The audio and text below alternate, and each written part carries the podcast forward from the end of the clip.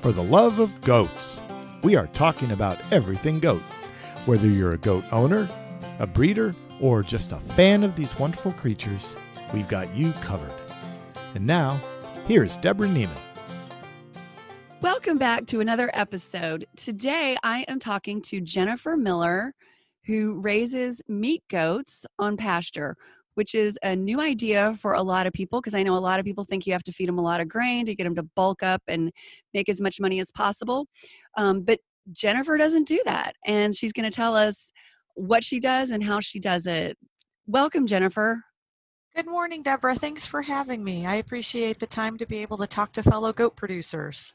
Yeah, it is always fun. I am having such a blast talking to people um, about their goats and on all this fun stuff. So, um, first of all, go ahead and give us a little background. I know you started raising goats in 2004. So, did you um, decide just right off the bat, like, I'm going to do this on grass, or was it something that developed over time? And and how did you even get the idea um, to do this without feeding grain because i know you know most stuff you're going to find says you've got to feed them grain to get them really bulked up and make the most money Exactly. We we got a convoluted start into the goat business. We bought the property that we're at now back in 2004 and we wanted acreage because I had always wanted horses. And so we ended up with 15 acres, which was a lot for the two horses that we were envisioning. So we started exploring other small farm options that we have um, for raising anything on grass. And we went talked, you know, my husband and I about beef cattle. Do we want sheep? What about goats? And goats were just attractive because they're neat animals, they're small. My husband does some traveling, so I would feel comfortable going ahead and taking care of them while he was out of town and doing our background research. Uh, you know, we weren't really into the show thing.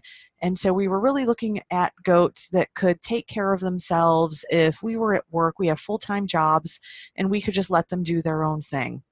And that's how we ended up with the goats. And then we narrowed it down further what kind of goats. Obviously, Boer goats weren't on the top of our list because we weren't into the show thing. And back in 0506, you know, that's really what the Boer goats were about.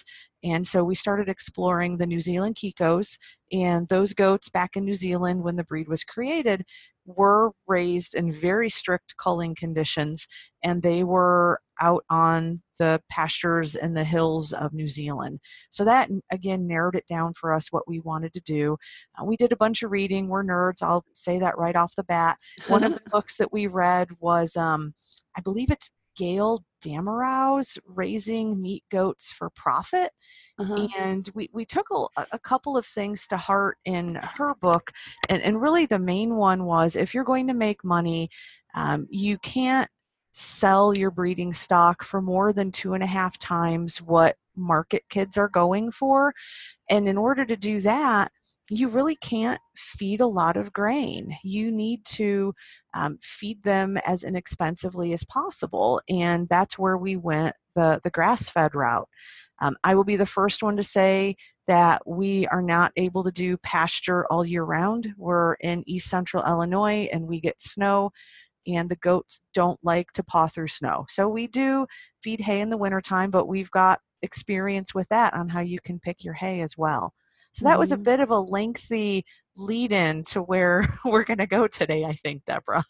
Oh, no, that was great. Um, I didn't even know quite all of that. So that was good to hear. And I've, because I've, we met, um, I don't know what, six, seven years ago when um, we were both speaking at a conference. Correct, and, correct. Yeah. So, um, so it was good to hear um, that background. Um, so how did it get started? Like, where did you did you specifically look for goats that were being raised mostly on grass, or did you start with with goats from a grain fed herd, or how did you get started?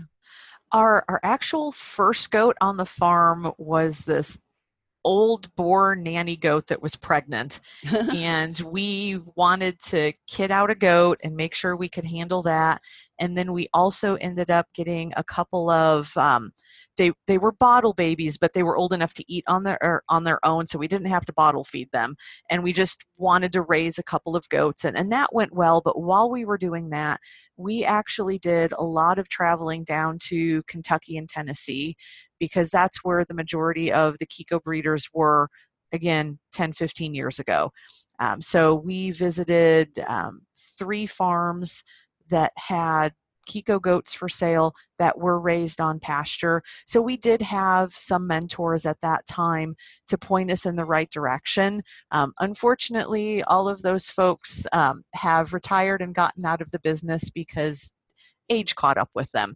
But mm-hmm. we did mm. buy some breeding stock from two out of the three, and we have had very good luck with those goats. Did you try just grass, you know, feeding those first goats grass and hay, or did you start out feeding grain and then transition when, when you got new goats? No, our first step into this was feeding just hay and pasture. And so we got our pastures fenced because we actually converted row crop ground into pasture. It was pretty low grade row crop ground, which is why we were able to purchase the extra farm ground we had. So once we got that planted in pasture, um, started putting goats out on the pasture, and then we also learned as much as we could about buying hay. We went to a lot of pasture walks in the area. Our Illinois Extension Service is really good about educating folks on that. They have um, equipment they can loan you to do hay testing. So we really did try to educate ourselves. We also went to um, several of the bigger grassland meetings, the American Forage and Grassland Council. Um, there's a Midwestern one as well. Um, we uh, made connections with other folks that graze in Illinois. So when we were purchasing our hay, we knew what to look for visually on what should be good hay. You know, you don't want hay going to head where there's seed heads in it because that's mature hay, that's not as good quality. But you also need to do the actual testing where you take samples of the hay and send it into a laboratory because just because it looks pretty doesn't necessarily mean it's got the nutrition that you're looking for. And so, even though we purchased very good quality goats um, from people who were raising goats on grass. I would say a general rule of thumb for any person getting into, especially the grazing goat business, because you don't have the luxury of the extra feed to get them through a crisis, you're probably going to have anywhere between a 25 to 50% cull rate on new goats coming into your herd and these are goats coming from places that are raised the way that you want them raised. And like i said it is just because they don't have that extra luxury of oh if i get a little bit of extra such and such feed i might be able to power through a crisis you are going to see some goats that struggle. And we probably went through maybe 60 goats to get 30 maybe 20 to 30 good goats. And we sent a lot of pretty expensive goats to the sale barn because they just couldn't make it how we were feeding them and what we expected them to do. Okay. And was part of that because I know you're also a FAMACHA instructor and um, you've got, I know you have really tough um, standards when it comes to a goat's ability to deal with parasites. Um, is that part of that? Were goats with bad parasite loads part of that cull rate? Some of them were, absolutely. I mean, we had one or two that we would track over the course of one to two years because we were new and we're like, well, are we just doing something wrong? Are we being too hard on our culling standards? So some of them, you know, we would try to see if, you know, maybe the first year was a fluke, what's going on the second year, but we would see one or two particular goats and then even with those goats offspring that we would have issues with them with parasites and those we absolutely got rid of because being on pasture, if they're not able to tolerate some sort of parasite load, they're just not going to do well for us. And they're also going to be the ones that are contaminating the pastures for everybody else. That being said, there was a really interesting study published in the Journal of the American Veterinary Medical Association. It's been within the last year on how the Kiko goats they are resilient to parasites and we've kind of believed this all along with Dr. Browning's research out of the University of, of Tennessee State University, I'm sorry, that the Kiko goats may have better FAMACHA scores, but they may be passing on more worms, having a higher worm burden, but just genetically they can tolerate it better. And that might have been something that was selected out of New Zealand that you know you just need to learn how to deal with these parasites because otherwise you know mother nature is going to take its course and you're going to cull yourself out of the herd so you know that is something that we found really interesting if we do fecal egg counts is sometimes we will find goats that have not too bad FAMACHA scores but might be shedding more eggs and so they're more resilient which for goats on pasture is a, another trait that you're actually looking for so when you decided to plant your pasture, did you um what exactly did you plant cuz you were starting from scratch cuz you were coming from an empty row crop field basically. Correct. Correct. We were enrolled in the Inqu- Environmental Qualities Incentive Program, the EQIP program. So we had to work with our local NRCS agent on deciding what to plant and we planted various things in our two main pastures. We tried to plant in a lot of chicory because it has the tannins in it, which help to decrease parasite load. Uh, we planted uh, different types of different types of grasses. My basic thing is after about five to six years, the chicory died out because that's the lifespan of chicory. And over time, even though we planted our pastures in specific things, basically fescue has taken over and brome grass. Mm-hmm. And fescue's great because it comes in thick and it's hard to kill. Our one pasture that has a lot of brome grass um, is really frustrating because how the brome grass grows, um, you have to really keep it short because of the growing point on the grass itself. As the grass gets taller, the growing point goes up with it. So even if you graze it or cut it for hay, a lot of times you only get one good grazing out of it. So we're actually in the process now trying to figure out what we should try to do with that pasture. Do we consider tearing it up and replanting it or just making do with what we have and just rotating through as best we can. So my thing is best laid plans. We thought we had the perfect pasture planted and over the 15 years we've seen grass succession and we're making do with less than ideal conditions than when we started 14 years ago. Um, we have overseeded with clover to help with the nitrogen, and I do think that's helped. The goats like it too.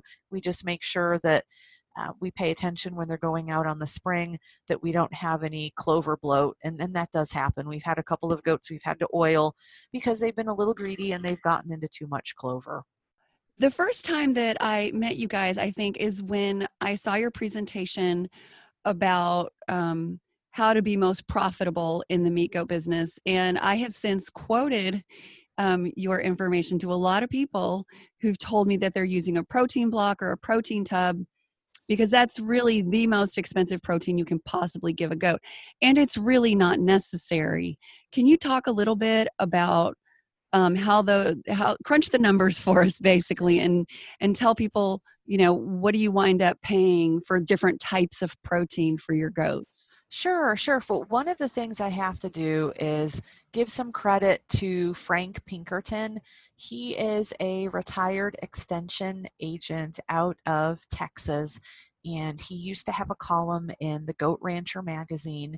He also had a book published called The Wit and Wisdom of the Goat Man, and a lot of the slides that we've done in our presentations have been thanks to him making us aware of the nutrient requirements of goats, how much protein goats can actually handle, and then these equations to figure out what are you paying for and how does that um, look across the different types of feedstuffs that are available. Because if you look at a feed tub versus hay, I mean, you're comparing apples to oranges. But when you break it down to the amount of protein that's in each one and you can do the calculation to figure that out, that's when you're getting the information that is going to help you decide, you know, what you need to feed.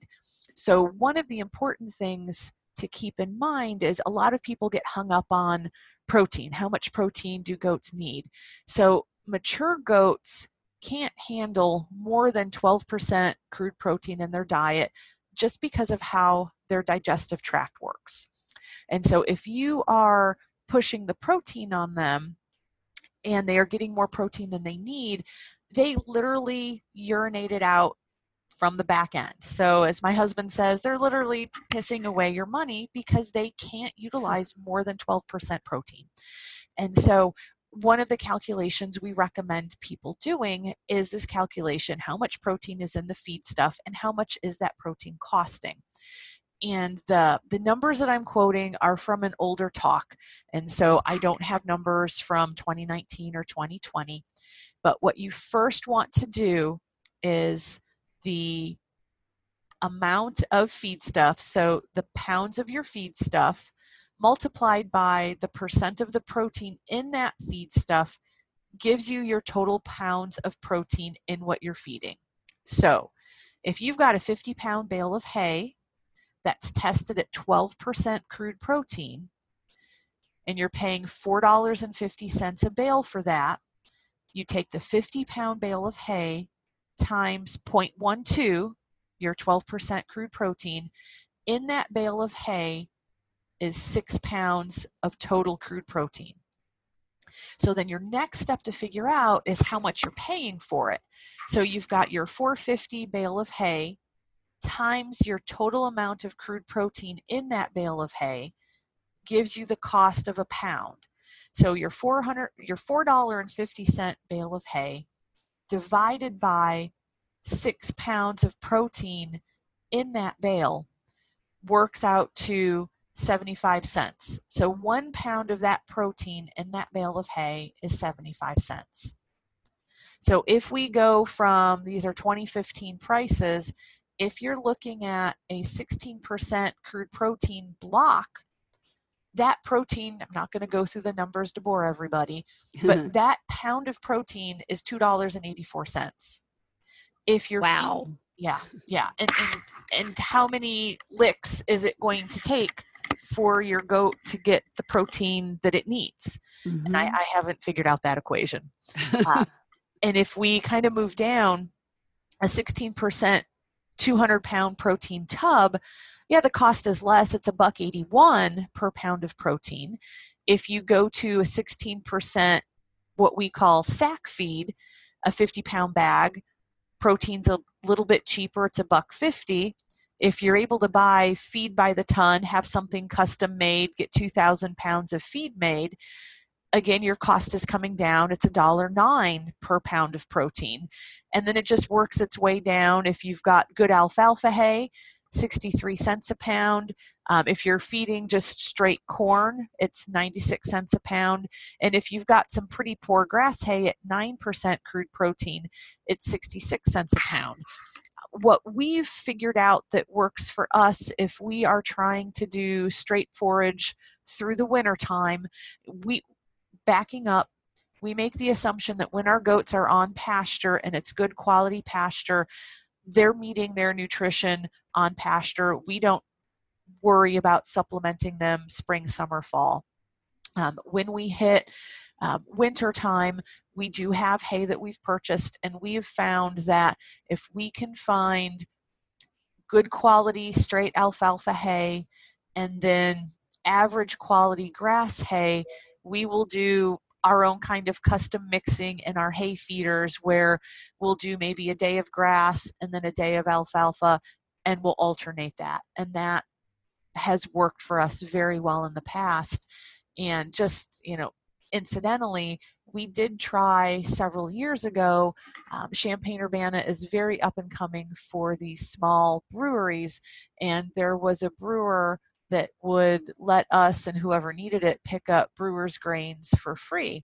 So my husband would go once a week in the middle of winter with about eight five gallon buckets, and he would scoop the spent brewer's grains into these buckets. We'd bring them home, and we would feed the does these brewer's grains. And once they figured out what it was, yes, they would eat it.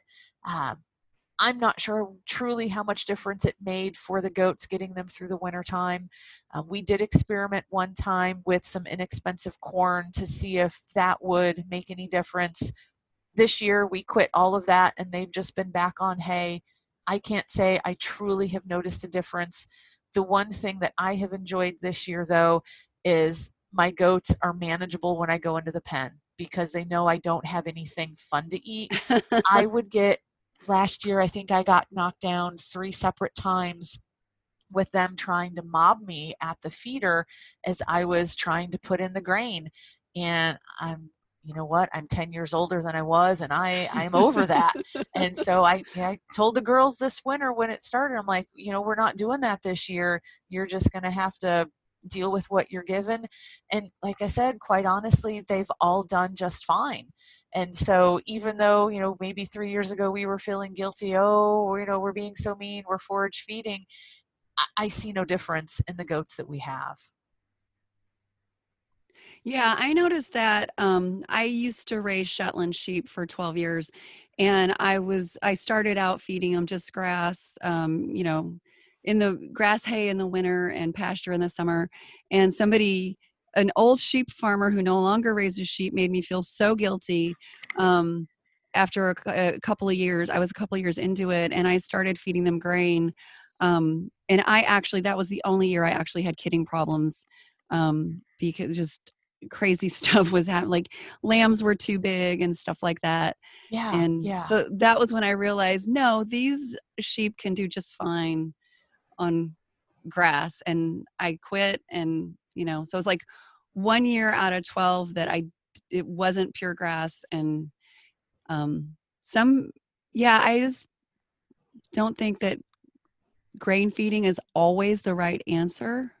Exactly and it really depends on what aspect of the industry that you're going into because I understand that if you are going into the show goat, if you're going into the the wether industry, they want fat goats. There's no other way that I can describe it. They want the big overconditioned goats.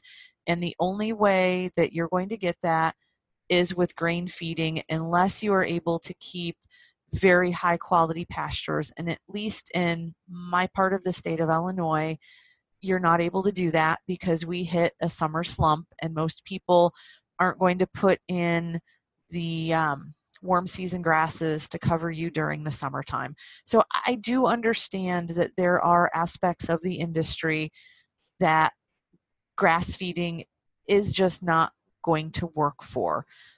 However, for the folks that want to try to, um, you know, maximize pasture, hopefully maximize profit, getting them out of the barn and onto grass. Yes, you can do it. Um, the hardest thing that, that we have really found is we're limited by the amount of acreage. We only have 15 acres, and we have had a few more droughty years. So there have been times where we've had to pull them off of pasture and put them back into the dry lot and feed them hay that we were expecting to feed in the wintertime so we didn't destroy our pastures.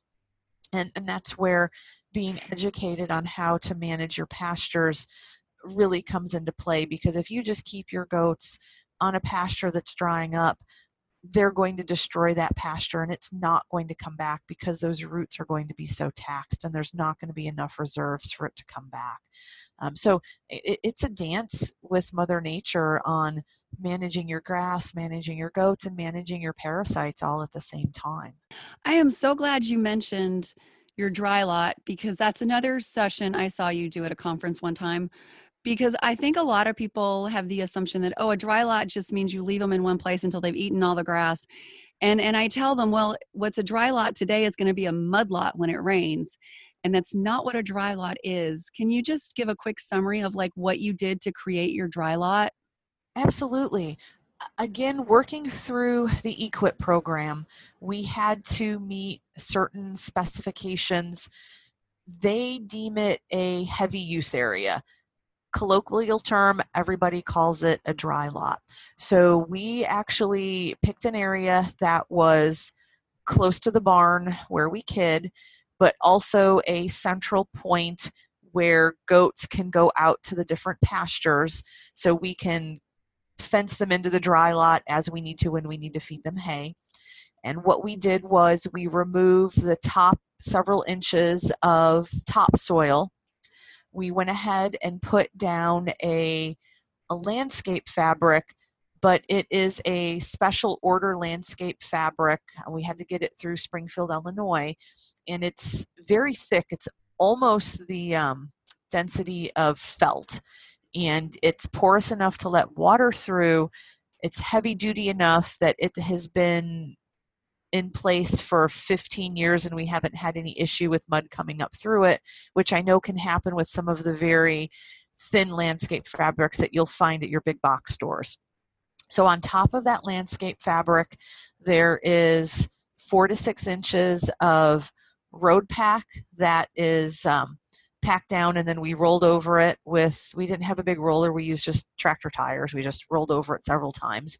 And then on top of that, was another four to six inches of ag lime that's packed down. Um, the specs that it's built for is actually built for cattle. It has been fantastic. Uh, we can have them on there in the wintertime when we pull them off of pasture. We lock them in the dry lot. They have access to the dry lot in the back of the barn where the hay is fed. They can run around there. We don't have any mud issues it sometimes gets a little sloppy on the first inch or two just with freeze and thaw but once everything thaws in the springtime we don't have any mud issues. Um, when the goats go out to pasture in the spring summer and fall we did finally get the horses that started this whole thing and they will be housed on the dry lot and their hooves don't tear it up. And so it is something that if you have a sacrifice area it is worth the money to do it right so you don't have to deal with mud all the time. Awesome. I love that description. That's I think that's really going to be helpful to people. If somebody wanted to buy breeding stock from you, um, do you have a website or how would you, how should they get in touch with you? Absolutely. We do have a, a website. It's rushcreekfarms.com. Uh, like I said, we are small acreage. Uh, we have about 15 does. We don't sell a lot of breeding stock because we do have pretty strict culling standards. Uh, the doelings need to grow 0.4 tenths of a pound a day, bucklings um, half a pound a day. And so if they don't meet that, they go to the sale barn. We obviously need to retain some breeding stock to keep our herd head numbers up. But certainly, if anybody is interested in either breeding stock or just talking goats, we're more than happy to chat with folks. Awesome. This has been so interesting and educational. I think it's going to be really helpful for a lot of my listeners. Anything else you want to add? You know, one of the things that we've found is you just have to go and do it. Um, start small, educate yourselves, find some mentors, visit as many farms as you can, learn from other people's mistakes, and you just have to jump in and get your feet wet. That is a great summary. Thank you again. It has really been great having you here today. Oh, it was my pleasure, Deborah. And that's it for this week. If you haven't already done so, be sure to subscribe so that you don't miss any of our upcoming episodes. Speaking of which, next week I'm going to be talking about what everyone needs to know before bringing home your first goats. See you then.